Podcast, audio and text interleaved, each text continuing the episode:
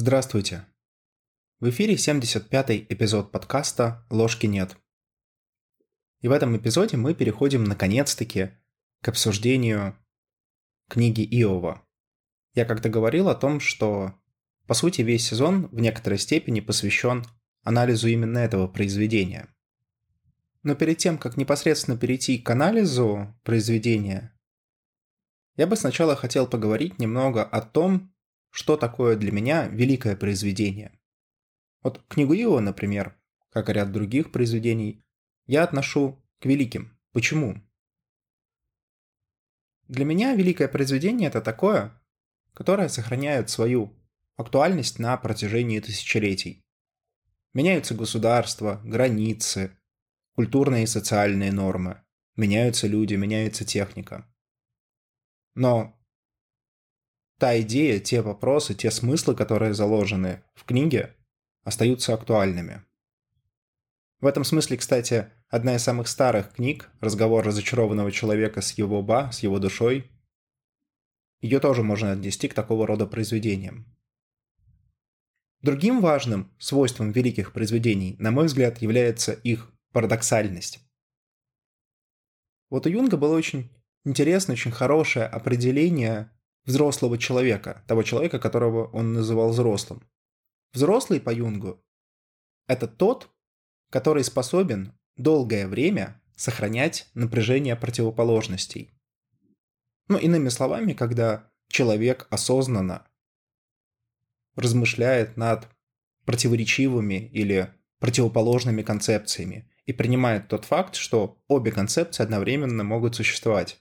Помните, как тезис и антитезис – именно из этого напряжения, именно из этого конфликта противоположностей по Юнгу рождается синтез, рождается новая картина мира, новое мировоззрение. В этом смысле, кстати, я вспоминаю еще одно его интервью, когда у него что-то спросили, и он кратко заметил, что он не боится ада, потому что уже живет в нем. Вот эту фразу очень часто любят растаскивать на цитаты, но я понимаю ее именно контексте противоположностей. Юнг настолько продвинулся в своем саморазвитии, что ему приходилось выдерживать очень сильный конфликт противоположностей. Количество этих противоположностей и их интенсивность была высокой.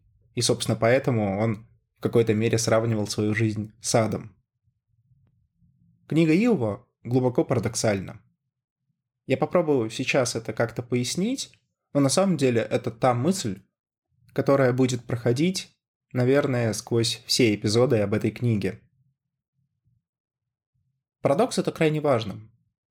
Наличие парадокса заставляет наше сознание искать объяснение. Профессор психологии Аллахвердов даже называет это одним из законов работы сознания. Парадокс заставляет искать нас смысла. Мы не можем просто примириться с его существованием. Мы ищем объяснение, мы ищем смысла и пытаемся что-то с этим сделать. Парадокс требует объяснения. В той же мере, как, например, в книге Иова главный герой требует ответа у Яхве, у Бога. Так в чем же, собственно, парадоксальность, если вот так поверхностно пройтись? Ну, прежде всего, если вы прочитаете книгу Иова, у вас может остаться некоторый осадочек от концовки. Вот когда мы рассматривали Лудлул Балнимикю и проходили вот эти четыре таблички, их содержание, они показались очень логичными. В каком смысле логичными? Ну, прежде всего, концовка соответствует началу. В начале человек испытывает страдания, затем является либо сам персональный бог, либо какой-то его посланец, как в случае Лудлул Балнимикю, этот посланец или бог утешает главного героя, говорит о том, что страдания закончены, после чего, собственно, и наступает исцеление. То есть фактически вначале были какие-то наказания, какой-то стресс, затем этот стресс снимается. Однако в книге Иова ситуация совершенно другая. Яхве не утешает и не объясняет ничего главному герою. Напротив, если посмотреть главы, где, собственно, и происходит речь о Яхве, там нет ничего по поводу самих страданий главного героя. То есть те вопросы, которые задавал герой на протяжении 38 глав, они остаются, собственно, без ответа. Вот в Лудлоу Балнимике все четко. Там говорится, типа, ты страдал, успокойся, теперь ты перестанешь страдать, все хорошо. Это логичное и понятное для любого здравомыслящего человека поведение. Поведение христианского бога совершенно неочевидно и совершенно непонятно. И в этом смысле парадоксально. Другой, чисто рациональный, на мой взгляд, парадокс возникает, когда мы начинаем анализировать вообще личность христианского бога, которая представлена в этой книге. Ну вот как мы обычно подходим к богу. Ну это такое всемогущее, всеблагое, всезнающее существо, бесконечно доброе к людям, бог есть любовь, ну и так далее, по списку. Однако в книге Иова бог совершенно другой. Бог попускает страдания Иова. Ну, а за счет своего всезнания он знает, чем все закончится. Бог разрешает, по сути, убить кучу людей, привнести в жизнь праведника огромное количество страданий. И в конце даже не объясняет, зачем все это происходило. Это странный бог, очень странный. И, что самое печальное, этот бог странен для всех. Он странен для теологов, он странен для вполне обычных верующих, потому что у них есть некая концепция, некий образ Бога, который сложился и там из проповедей, из чтения Евангелия и прочего. А тут им предлагают совершенно другого персонажа. Персонажа, которого нельзя взять и просто так понять. Персонажа, который может творить явно неэтичные и аморальные поступки. И самый рациональный вопрос, который вот лично у меня возникает на это все. А почему, собственно, эту книгу нафиг не выкинули из Ветхого Завета? Ну, это реально, посмотрите, сколько сейчас существует и известно апокрифов и псевдоэпиграфов. Огромное количество. Больше, чем канонических Евангелий. То же самое есть и для Ветхого Завета. Кстати, к вопросу об Иове, есть еще Евангелие от Иова, но оно апокрифично. Так вот, вопрос, который всегда хотелось задать, если это такая сложная книга, а реально она вызывает очень много вопросов. Вот в начале тысячелетия, в районе там 3-6 веков нашей эры очень много богословов писали комментарии на книгу Иова. Потому что верующие совершенно не понимали, что с ней делать. И, собственно, сами священники не понимали, как ее интерпретировать. Почему книгу не выкинули? Для меня это тоже некоторый парадокс, который свидетельствует в пользу того, что что-то, наверное, в этой книге есть, хоть и непонятно сходу. Еще одним свойством великих произведений является то, что они требуют ответа. Требуют ответа как от читателя, так и, возможно, от того поколения, которому принадлежит читатель. И, на мой взгляд, каждое поколение должно дать свой ответ Иову. В предыдущем поколении для меня лично значимым является ответ Иову, написанный Юнгом, когда его спросили на тему того, какие произведения он бы хотел переписать, он сказал, что он переписал бы все, за исключением ответа Иову. Что-то в этой книге и для Юнга было важным. И мы обязательно разберем юнговскую интерпретацию этого произведения, но, по моему мнению, она могла быть хороша на тот момент времени, когда писалась. Сейчас есть и к этой интерпретации открытые вопросы. А потому главный вопрос, который я задаю себе в рамках этого подкаста, это вопрос, каков он, современный ответ Иову. Любое великое произведение многогранно. Его нельзя рассмотреть только с одного аспекта. Чтобы понять его, необходимо рассмотреть разные грани. И один из вопросов, который можно себе задать в самом начале, а как, собственно, рассматривать книгу Иова? Очевидный ответ, который приходит в голову читателю, знакомому с самой книгой или проблематикой, это то, что ее нужно рассматривать теологически. То есть, каким образом эта книга соответствует классической иудео-христианской, ну, либо иудейской, либо отдельно христианской доктрине. Как это вписывается в канон других книг? Нет ли здесь противоречий? Нет ли здесь какой-то новой информации, которой нет в других произведениях? Но это тот ответ, который подойдет исключительно верующим, да и не только верующим, а скорее именно теологам или богословам. Это им интересно устранять противоречия в каноне. Другой человек может сказать, давайте подойдем к книге исторически. Давайте проанализируем ее предшественников. Это, кстати, мы уже с вами сделали. «Шумерский человек и его бог», «Вавилонский диалог человека и его бога», «Вавилонская теодицея», «Лудлул Балнимикю». Во всех этих книгах есть много сходств с книгой Иова. Давайте просто попробуем провести исторический и литературный анализ, что там происходило, как менялись мировоззрения, как менялись идеи, ну и так далее. Несомненно, это крайне важный подход, который позволит нам понять, что в книге Иова было взято из ближневосточной мифологии, а что было привнесено нового, в чем сходство, в чем отличие.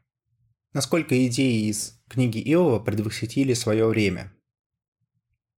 Однако и у этого метода есть свои недостатки, потому что исторический подход ориентируется и опирается на факты, известные нам из истории культурологии, но он никоим образом не затрагивает экзистенциальную область, область смыслов. А для великих произведений, как мы уже обсуждали ранее, это один из краеугольных камней. Можно подойти к книге Иова и философски. В конце концов, те вопросы, которые задает Иов о природе страданий, о том, почему праведники страдают, а неправедные благоденствуют, о том, почему всемогущий и всеблагой Бог допускает эти страдания, о том вообще, почему люди парятся на этот счет. Все это можно сформулировать в виде очень важных и очень сложных философских вопросов, на которые, собственно, философы могут попытаться дать ответ. И, честно говоря, они пытаются, ну или пытались на протяжении двух тысяч лет. Но опять же, когда мы начинаем рассматривать книгу Иова с философской точки зрения, мы забываем о том, что Иов был живым человеком и руководствовался не только философскими какими-то построениями, не только рациональным методом или историческими фактами, но и своими психическими процессами. Поэтому логично было бы предложить рассмотреть книгу Иова психологически. Или даже, как некоторые исследователи предлагают, психиатрически. В какой-то мере ответ Юнгу является подобного рода психологической интерпретацией библейской истории – но здесь, как справедливо замечает сам Юнг, немного подменяются понятия. Юнг никогда не говорит о Яхве как о Боге, в том смысле, который мы вкладываем в это слово. Он говорит лишь об образе Бога, который существует в психике человека. Причем психике в какой-то мере современной, а не той, которая существовала 2000 лет назад. В этом смысле есть существенное различие между реальным объектом или субъектом и их образами в нашей психике. Поэтому психологическая интерпретация способна дать только частичный ответ на вопрос о смысле и значениях произведения. Поэтому мой ответ на вопрос о том, как нужно рассматривать книгу Иова, ее нужно рассматривать холистически, а именно с учетом всех этих интерпретаций. Иными словами, объяснение, которое предлагается для книги Иова должно быть корректным и философски, и теологически, и исторически, и психологически. В некотором смысле это дань Zeitgeist, духу времени, потому что многие психологи пришли уже к тому заключению, что высшие психические процессы, в особенности процессы, связанные с экзистенциальной тематикой, будь то поиск смысла, взаимодействие с одиночеством, работа со страхом смерти и так далее. Они требуют не такого очень механистического подхода, когда мы там человеку даем какие-то опросники или проводим какие-то формальные действия, забирая какие-то формальные показатели, а требуют анализа человека как целого, анализа личности человека, а не только каких-то черт характера. Поэтому, интерпретируя книгу Иова, нужно исходить из примерно таких же предпосылок. История Иова – это история живого человека, и она неотделима от этого самого человека. В книге Иова нет смысла без самого Иова. смысл связан с героем неразрывно. Тут, кстати, есть некоторое различие между глаголами «понять» и «истолковать». Понять книгу – это понять те связи, которые в ней существуют. И в некотором смысле это объективно. А вот истолковать книгу – это уже объяснить события и связи, исходя из современного дискурса, то есть тех знаний, фактов, точек зрения, консенсусов, которые нам известны здесь сейчас. Поэтому наша задача, получается, разбивается на несколько частей. Нам нужно и обнаружить эти связи, и попытаться истолковать их таким образом, чтобы для современного человека это звучало, ну, по крайней мере, разумно, а в идеале убедительно. Давайте теперь немного поговорим о самой книге Иова. Многие исследователи утверждают, что это произведение писалось не одним, а несколькими авторами. Как минимум, очевидно выделяется прозаическая и поэтическая части. Пролог и эпилог написаны в таком прозаическом стиле, в то время как дальше идут посередине между ними диалоги. И в этом смысле даже стили повествования очень разные, вплоть до имен Бога. Как вы знаете, или не знаете, в иврите использовались разные имена. Ну, даже в русском языке есть Господь, есть Бог, есть Господь Бог и так далее. В иврите, соответственно, тоже могут быть разные эпитеты. Может быть эпитет Элохим, может быть эпитет Эхее, я есть то, кто я есть. Может быть эпитет Адонай, хотя, по-моему, в книге его не использовался, ну и так далее.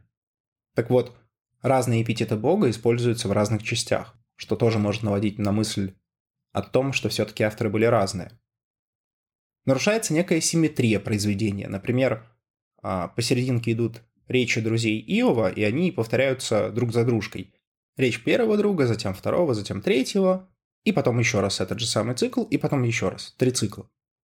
Но в третьем цикле отсутствует речь третьего друга, речь Зафара, что тоже странно.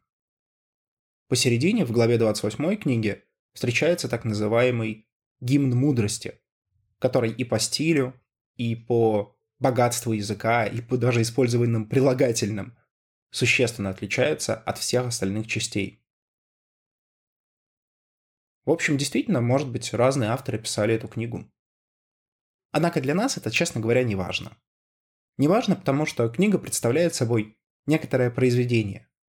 И ближе к анализу содержимого я постараюсь объяснить, почему мне кажется, что во-первых, все-таки писал один автор, а во-вторых, даже если писало несколько, это не повлияло на суть произведения, что произведение все равно остается связанным и консистентным.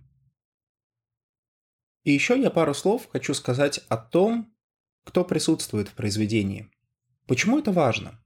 Ну вот потому что, смотрите, когда мы анализировали шумерские поэмы, нам зачастую что-то говорил, например, сам рассказчик. Или что-то говорил главный герой. Можем ли мы доверять этим словам? Можем ли мы считать их истиной?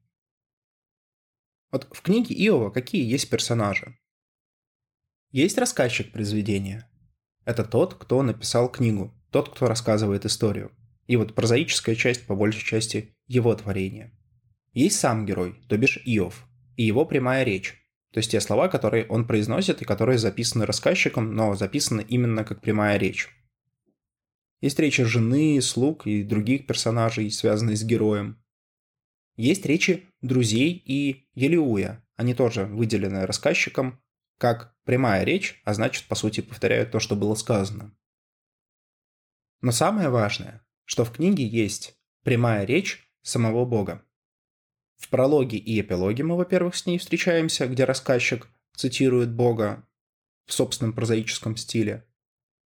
И плюс в конце, в районе 38-42 глав, Бог достаточно долго что-то объясняет главному герою, и его речь тоже является прямой. Почему я так заостряю на этом внимание? Ну, потому что, смотрите, вот чисто гипотетически мы обоснованно можем не доверять, например, речам друзей или речам жены. Но ведь они могут ошибаться, в конце концов. Мы можем, в принципе, не доверяйте самому герою, когда он, например, говорит про свою праведность. Ну, потому что, опять же, он может искренне заблуждаться. Но было бы странным не доверять рассказчику. Ведь он, по сути, передает историю, как оно было.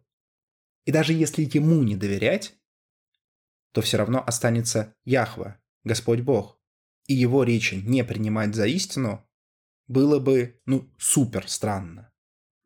Вот это важнейший аспект книги Иова, потому что есть некоторые ее элементы, которые мы можем считать истинными и правдивыми, просто исходя из того, какой персонаж эти речи произносит.